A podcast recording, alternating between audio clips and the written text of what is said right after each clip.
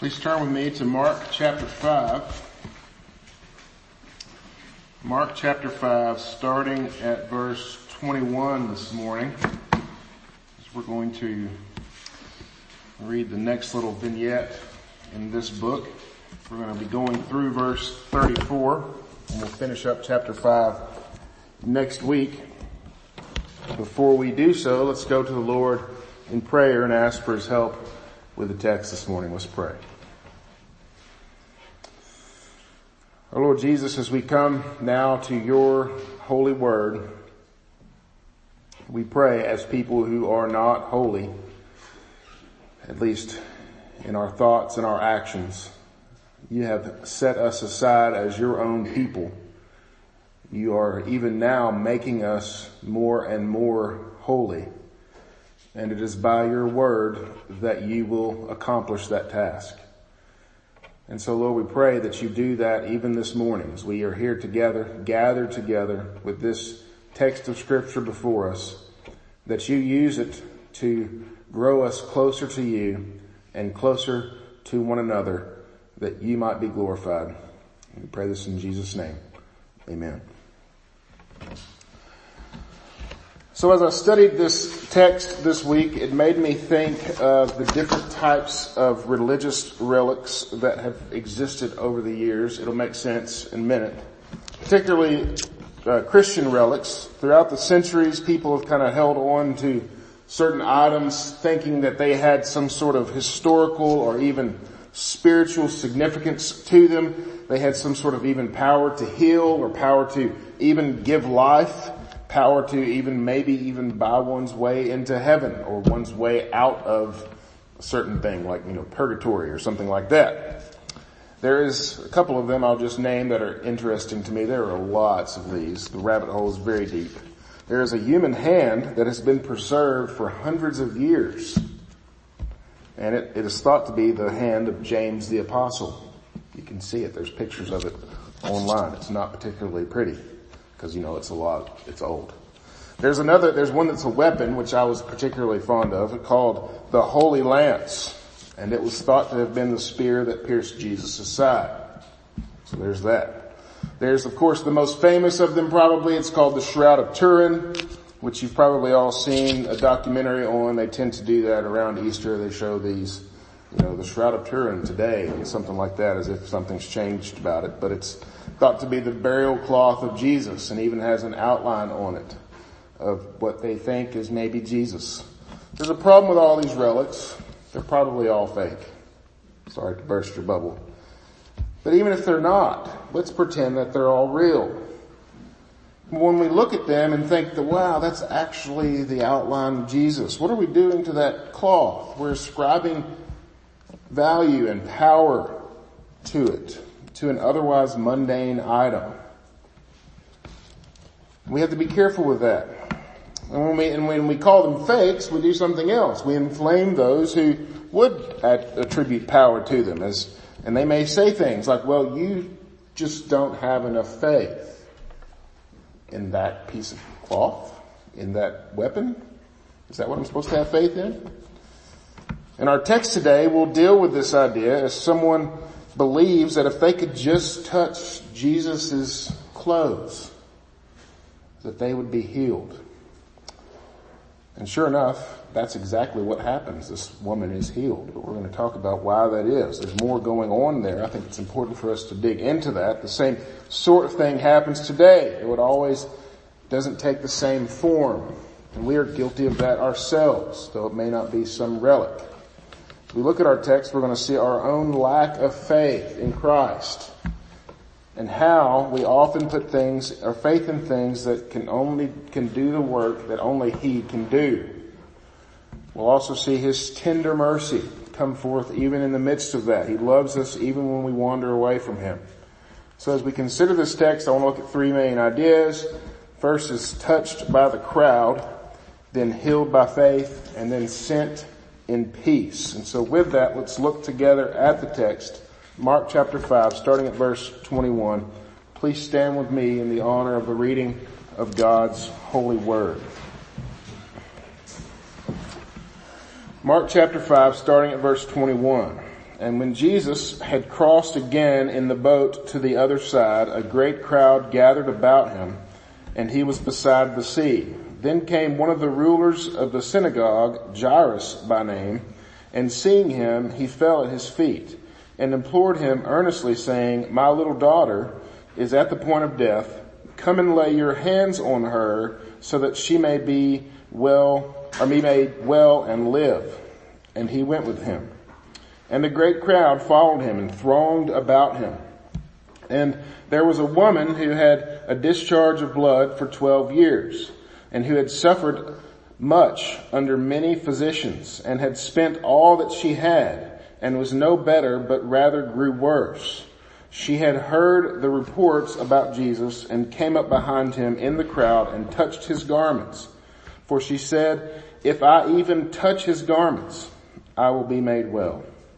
And immediately the flow of blood dried up and she felt in her body that she was healed of her disease. But Jesus, perceiving in himself that power had gone out from him, immediately turned about in the crowd and said, who touched my garments? And his disciples said to him, you see the crowd pressing around you and yet you say, who touched me? And he looked around to see who had done it. But the woman, knowing what had happened to her, came in fear and trembling and fell down before him and told him the whole truth. And he said to her, daughter, your faith has made you well. Go in peace and be healed of your disease. Amen. This is God's word. You may be seated. So just a bit of context before we go on. Remember last week we talked about a, a story of this man named Legion who was uh, possessed by many demons and the demons even called themselves Legion and Jesus had to cross the Sea of Galilee to get to the Gentile side to meet Legion and after he was healed he went out into all the cities of the area telling them about the mercy of God in Jesus Christ. We spent a lot of time talking about what it meant to fear the Lord, and we can see some of those same themes in our passage today. Absolutely. We see that theme of fear today. We're going to see it again next week as we talk about the story of Jairus' daughter. In fact, we see it all throughout scripture as this text that we read this morning. So I think it's important, very important idea in scripture we are introduced to this man named Jairus in the first few verses. And just when you think the story is going to be about him, I love how Mark, Mark does this several times in his book. Just when you think the story is going to be about this thing that gets introduced, the story kind of goes this other direction and then it comes back to Jairus at the end. And so we're going to spend next week talking about him, but first we have to deal with this person that they met on the way, this woman who remains unnamed. As Jesus was making his way to see Jairus' daughter, who's apparently very sick, there's another encounter. This woman that has a bleeding disorder. Many of us, we've heard this story a bunch, right? If you've grown up in the church, you've heard this story a whole lot of times. It could be that we come to this text with a certain set of expectations. And when we do that, guess what we find when we come to it? we see those exact things that we expect to find. So let me challenge you and caution you this week, and this is why I'm talking about this. I, I was talking to a good friend of mine and he said he recently heard someone say that he comes to this text. He was, they were having a Bible study together and the guy said to him, well, I go to this text with these expectations. That is not how we ought to go to scripture. We go to scripture to be taught, not to inform it. And so as we come to this text today, we have to be careful. We want to support our own perspectives on things all the time because we always think that we're right. But when it comes to scripture and we see evidence that is presented to the contrary, we have to believe it because these are the words of God. And so as we come to this, let's go with that perspective. These are the words of God and He will teach us. And so that's the first point, touched by the crowd. Look at verses 21 through 24. Just to talk about this interaction with Jairus here, Jesus crossed again in the boat to the other side. A great crowd gathered about him and he was beside the sea. Then came one of the rulers of the synagogue, Jairus by name, and seeing him, he fell at his feet and implored him earnestly, saying, My little daughter is at the point of death. Come and lay your hands on her so that she may be made well and live. And so he went with him, and this great crowd followed. And so to begin, Jesus meets this man named Jairus. He's called one of the rulers of the synagogue. It's an interesting uh, title and kind of job that they had. He was not a priest, so we don't need to think of it in that way, but he was someone who had an important enough job. Think of like through the daily workings of the synagogue and everything that needs to go on to make the place function. That's not a priestly kind of role. This is what they would have done. So he would have been seen as a very important figure in the synagogue. And he comes to Jesus with this urgent request. His daughter is dying. He knows that Jesus is a healer. He seeks to have her healed. And so as they work their way to his house, you can imagine the scene, right? People have started to hear what Jesus has done. The fact that he made the storm stop has probably started to make its way through the area. The fact that Legion is no longer Legion has also probably started to make its way through the area. They see this boat coming across the Sea of Galilee. They know Jesus is on it. They're all gathered to come see. And they see Jairus, a very important man to the people that are there. And they see him and they think, oh, well, he wants to see Jesus. This is obviously a big deal. And so people are starting to gather around to see what's going on.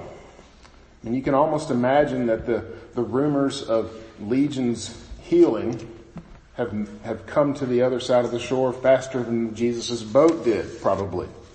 So there's this kind of crowded parade sort of thing going on.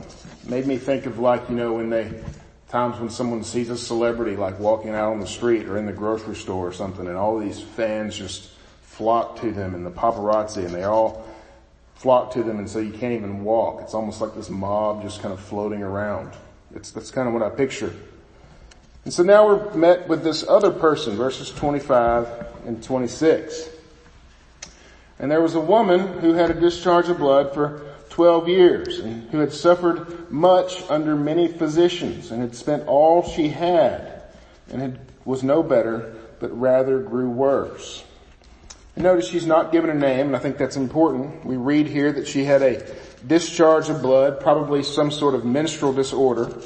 Leviticus 15 details why this would have been a problem. If you want to go read that chapter, be my guest. But basically, this would have caused her to be ceremonially unclean. Aside from the fact that she's losing blood constantly, would have been physically exhausted, she is also in social and religious isolation. And so feel what's going on here. I want you to feel this juxtaposition that's here. Jesus and this named man, Jairus, who is an important religious man walking down the street, encounter an unnamed, socially isolated, and religiously unclean woman. And she had tried everything to get this fixed. She had suffered much, is what we read, under many physicians. She was now poor. She had given all that she had. And all for naught. She wasn't getting any better. You can kind of imagine this. We've probably experienced this with someone in our own lives. Someone who everything they try, nothing is working. You can imagine the mental toil. That's probably some of that. Her getting worse. And what is her desire as she sneaks up on Jesus in this crowd? It would have been easy to sneak up on him. There was a lot of people gathered around him. Verses 27 and 28. She had heard the reports about Jesus and came up behind him in the crowd and touched his garment and said, if I touch even his garment, I will be made well. This is something she's come up with on her own. That if she just could touch his garment. And what happened? Well, immediately the flow of blood dried up. She felt in her body that she was healed of her disease. What happened here? Did Jesus' clothes really heal her? When I was a kid, there was a guy on the TV and he would talk a lot about healing people and money and all those things all being mixed together. And then he would ask the viewer to put their hands on their TV set. Maybe you've seen this guy or somebody like him. And he would extend his hand out to the camera as if we were like touching hands, so to speak. And then by some sort of mystical transfer of TV energy that I could get the healing that he was praying for. And I think that if you were writing a check with your other hand, it actually worked better. Alright? And this guy, there's this other guy that what he did is he famously sold vials of miracle spring water. You've probably seen miracle spring water. Apparently it was some, from some spring in Israel. And I love how if you go to the website, which I actually did, you know, had to see, still there, you can still buy those. It says, do not consume this water, which I thought was kind of funny. But if you held it, if you hold it while you're praying, apparently your prayers are, are better and you'll be healed. Was it the water? If someone is healed holding that spring water, are they, is that the water that's healing them? If someone is healed while touching that man's hand through the, the glass on the TV set, or the TV sets aren't glass anymore, maybe showing my age, it was glass when I was a kid.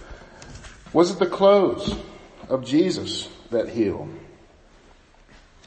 Well, throughout history, as I alluded to, the church has sought just about anything and everything to act as a substitute for the healing and prosperity that only Jesus Christ can bring. It's what we do anytime we don't believe the gospel, right? I mean, this woman, who can blame her? She wanted nothing more to be than to be normal again. To be free from her physical ailment, sure, but also to be free to rejoin her culture and the, the people that she loved. She knew Jesus was the real deal, but didn't necessarily want to come face to face with him because that would have meant, meant some sort of social exchange and she wasn't quite ready for that. She just wanted to kind of brush against him as everyone else was doing in order to be healed. Well, what's the problem with that? Everyone else, again, they were brushing up against him. What makes her different? And that brings me to the second point, healed by faith. Look with me at verse 30. And Jesus, perceiving in himself that power had gone out from him, immediately turned about in the crowd and said, Who touched my garments? Jesus felt something happen. We can't at all understand this. Uh, that we don't want to even presume to understand what it means to have power leave us and that power be efficient to heal someone. That's, we don't understand that at all. But we've all walked through a crowd of people, right? You know, I think of like when I go to like a, a baseball game or something like that and I remember in this big crowd of people and we're all kind of moving to one spot together. And there's all these people that are strangers that are brushing up against you, right? And you, you, you don't really feel one versus the other. I think the closest that I could imagine this coming to would be the difference between all of those people kind of brushing up against me randomly versus one of them grabbing my arm and pulling. I would get that immediately. Whoa, that's different than everything else that I've been experiencing. Both are physical contact. One is on purpose. And so the woman's contact with Jesus was very much on purpose. What did she say? If I can just touch him, I will be healed. And Jesus knew it. And of course we have the disciples here that are a bit dense. They're questioning Jesus as if he's not the person who had just calmed the storm with them in the boat. They're questioning him, Jesus, come on. Do you really know what you're even talking about here? Asking questions as if they have any business at all, even opening their mouths. They're asking questions. He could have allowed that woman to be healed in anonymity, right?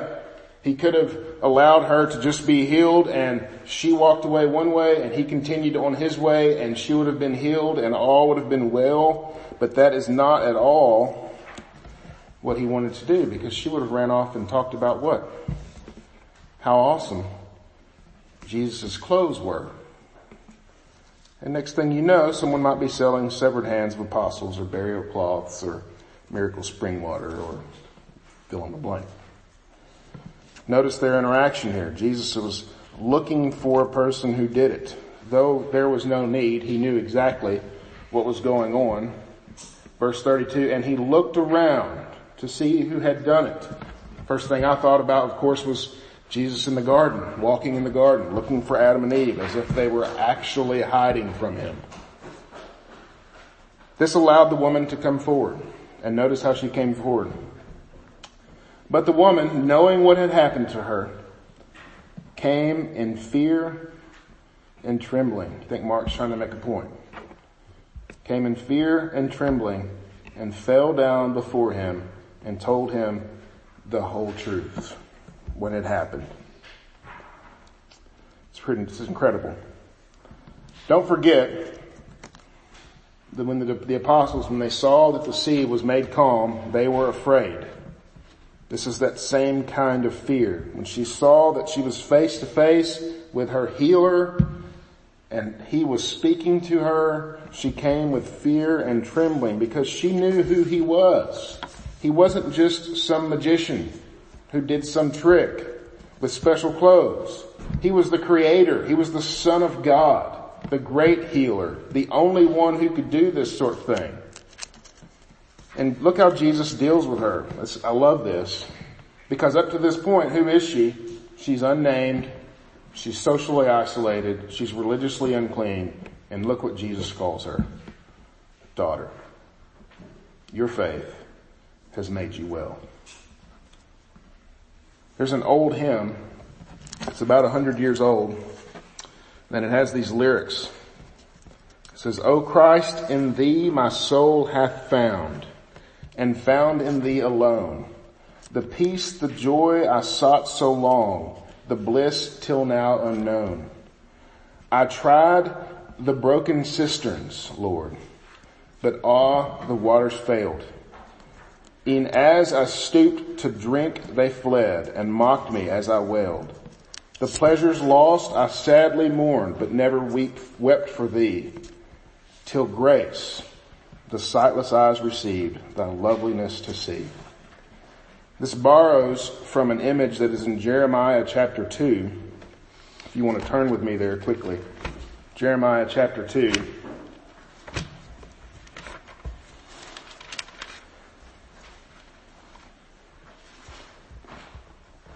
Jeremiah is a fun, big book, and it has lots of good stuff for us. And I think these two verses in particularly point to exactly what we're dealing with here. Chapter 2 verses 12 and 13. This is the Lord speaking. And he's speaking about his sinful people. And why, why is he appalled? He says, be appalled, O heavens, at this. Be shocked, be utterly desolate, declares the Lord. And this is why. For my people have committed two evils. They have forsaken me, the fountain of living waters. That's one. And second, they have hewed out cisterns for themselves. Broken cisterns that can hold no water. So the first evil is they have forsaken me. The second is that in their forsaking me, they have made their own cisterns. A cistern is a basically a big pit that held water in this part of the world. It could dry up for long periods of time. And so what people would do is they would dig these, dig these giant holes with a very small opening and they would fill them with water and they would kind of line it with this clay and as long as the clay didn't crack, that big pit, pit could hold a lot of water. But as soon as that clay cracked, guess what all the water did? It seeped into the very loose ground below and it wouldn't hold anything. It was just a big useless pit. And so you get the idea. If a cistern had a leak at the bottom, it was not any good. It makes no sense to pour water into something that can't hold water. It can't help you. It's a lot of work and you get nothing in return. Especially, what does Jesus compare it to here in Jeremiah? What does he call himself? A fountain of living waters. So understand this. Whatever it is that we look to for healing and rest and comfort and security other than Jesus Christ, it is like taking water and pouring it into a cistern that you know to be broken and expecting it to work anyway while there is a fountain that never stops flowing right next to you. It makes no sense. Do you understand the depravity of our hearts? It wasn't the clothes of Jesus that made that woman well. It was Jesus himself. And he wanted her to know that. Why didn't everyone else that was touching him receive healing? If it was his clothes, everyone that brushed up against him, he could have just cut a little piece of the sleeve off and handed it to Jairus and went on his way. That's not what he did. It's because that woman believed. She believed in him. Jesus stopped the procession in order to find her and make this point. Your faith has made you well. Not your faith in my clothing, your faith in me. Brothers and sisters in Christ, it's no different for us today. There is no magic spring water or shrouds of Turin. There's no magic in giving money or memorizing scripture or the catechisms or praying four hours a day or never missing Sunday school or any of those other things that we attribute magic to. There's none of those. Jesus alone is our salvation. He alone is the object of our faith. Jesus didn't say that your faith in a thing makes you well. It's your faith in Him. Remember last week in Sunday schools, we went over Ephesians 2. It's by grace that you were faith, are saved. And, and this not of yourselves. Why? So that we can't boast about it.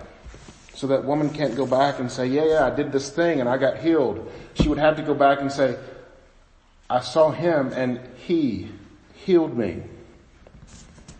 And this woman who's never even given a name is now sent on a mission that we are all sent on as well. And that brings me to this last point is sent in peace. Look with me again at verse 34. Daughter, your faith has made you well. Go in peace and be healed of your disease. The literal translation here is probably better go into peace. It doesn't make sense to our English ears to say that, so we don't translate it that way.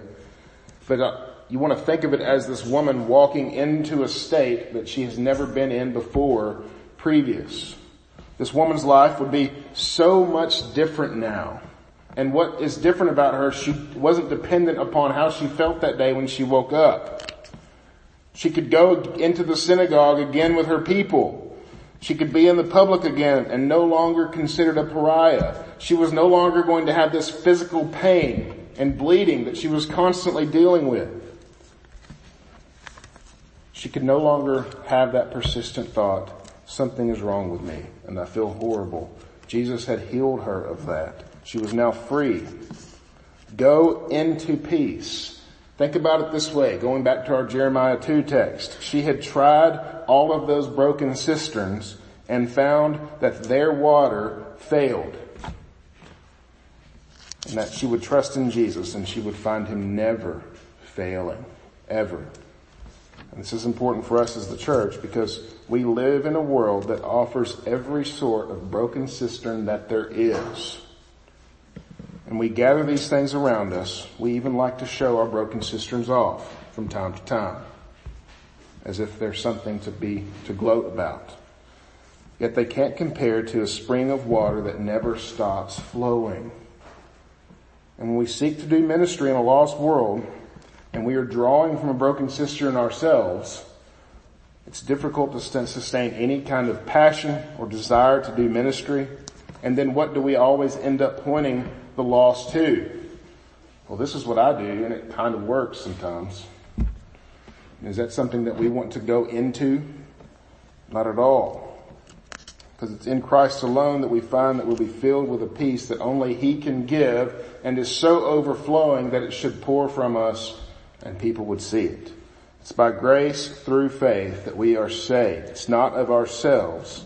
In fact, even when, and see this, see this, back in Jeremiah you can see this, you can see this in Mark chapter 5, even when we were reaching out to be healed by those other things, He's going to turn around in the crowd and He's going to find us and He's going to show us Himself. This is who saved you, not that other thing.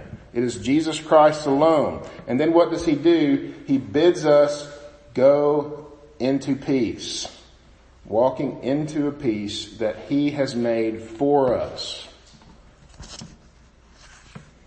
For the unbeliever, if that's you here this morning, you may be hearing about your own broken cisterns for the first time. And hear this, they will always be broken. And one day you will have to come face to face with Jesus and give an account for those things. And he will not say on that day, go into peace. Instead, he will say, away from me. I never knew you. If you've never trusted in Jesus today, today is the day to trust in him and to be healed. Call upon his name and be saved. In conclusion, brothers and sisters, let us be people who seek Jesus alone for this peace rather than anything else. Let us be ones who show others the peace that we have found and tell them about how we have been healed. Let's go to him in prayer. Our Lord Jesus, as we come to you even now, we admit and we confess that there are so many things that we attribute power to that only you can give, only you can do. And we pray for forgiveness. We pray that you would forgive us our sins. And we know that you are one who forgives, therefore you should be feared. Lord, we pray that you help us to that end. That we would come to you as this woman did in fear and trembling, but also come to you expecting and knowing that you will give us forgiveness that our heart needs and you will continue to grow us in your grace and mercy. We are thankful for this, Lord Jesus. In your name we pray. Amen.